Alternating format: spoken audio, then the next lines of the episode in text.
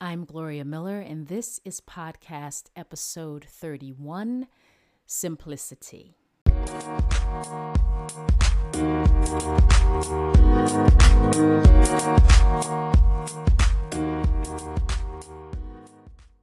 Is it optimism, looking at the world through rose-colored glasses, or spotting a silver lining? I'm not sure, but somehow during the coronavirus pandemic, I have found simplicity. And with that simplicity, I have found a modicum of peace. I just started reading a book about a man trying to live his life without all the electronic gadgets and apps that have become such a natural part of our lives, even in the fight against covid nineteen. My favorite app is To Do, an app that I would never give up. I have always used lists to stay organized, and one of my biggest pleasures is completing a task and then checking that task off as finished. Just the thought of it makes me happy. Prior to the pandemic, my to-do list was unending. Each day, I was checking things off, but I was also adding more things that, quote, unquote, needed to be done. During the early days of the virus, I could not face this mountain of to-dos because I was so weighed down by fear and confusion at the start of this global journey into the unknown. So I spent the first couple weeks trying not to panic while having panic attacks. Cray, cray.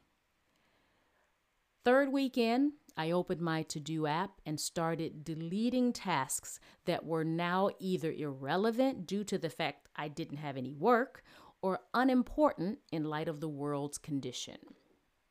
With each deletion, I felt a little bit lighter.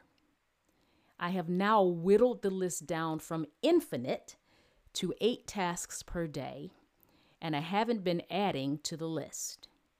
Four of those items are from my C V mental health list that I referenced in my earlier coping podcast.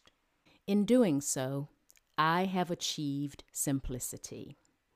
By narrowing my focus, I have been able to identify the crucial things that must be done and eliminate the rest, creating space in my mind and reclaiming ownership of my time. Without this coronavirus outbreak, I would not have come to this place of simplicity. Silver lining. And yes, the future is uncertain and the outlook is scary, but the calm that has come from simplifying my life is also giving me the strength to face each day as it comes. Many of us are having to think of ways to reinvent ourselves, whether from necessity or desire, because what we did for a living before covid nineteen might not be an option during or after. I encourage you to find simplicity within the madness, giving yourself the headspace to figure out your next steps.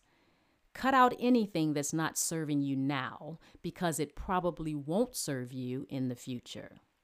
Use this time to simplify your life so that you have the room for the expansion that is to come. Stay safe, keep it simple, sweetie, and thrive as you survive. If you'd like to know more about me and my music, go to gloria miller dot co dot u k.